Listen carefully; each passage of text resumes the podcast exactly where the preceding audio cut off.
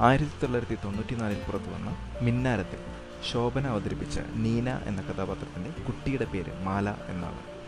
നീനയുടെ കുട്ടിയുടെ പിതൃത്വം അവകാശപ്പെട്ടു വരുന്ന മണിയമ്പിള്ള രാജുവിന്റെ കഥാപാത്രത്തോട് യഥാർത്ഥ പേര് പറഞ്ഞാൽ കുട്ടിയെ തരാം എന്ന് പറയുന്ന സിറ്റുവേഷനിൽ മാല എന്ന് പറഞ്ഞൊപ്പിക്കാൻ പെടുന്ന പെടാപ്പാട് തിയേറ്ററിൽ സൃഷ്ടിച്ച ചിരിയുടെ അലയൊലികൾ ഇരുപത്താറ് വർഷത്തിന് പുറവ് മുഴങ്ങുന്നു.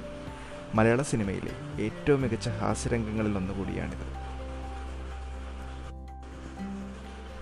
രണ്ടായിരത്തി നാലിൽ പ്രിയദർശൻ ദിലീപ് കലാഭവൻ മണി കോമ്പിനേഷനിൽ വന്ന ബെട്ടം എന്ന സിനിമയിൽ കലാഭവൻ മണിയുടെ കാമുകിയുടെ പേരാണ് മാല.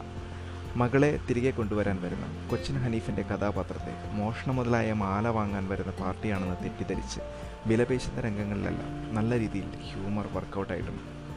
ഇതുപോലെ ഒരേ എലമെന്റ് തന്നെ ഉപയോഗിച്ച പ്രിയദർശൻ സിനിമകൾ വേറെയുമുണ്ട്. അതേക്കുറിച്ച് അടുത്ത വീഡിയോയിൽ പറയും.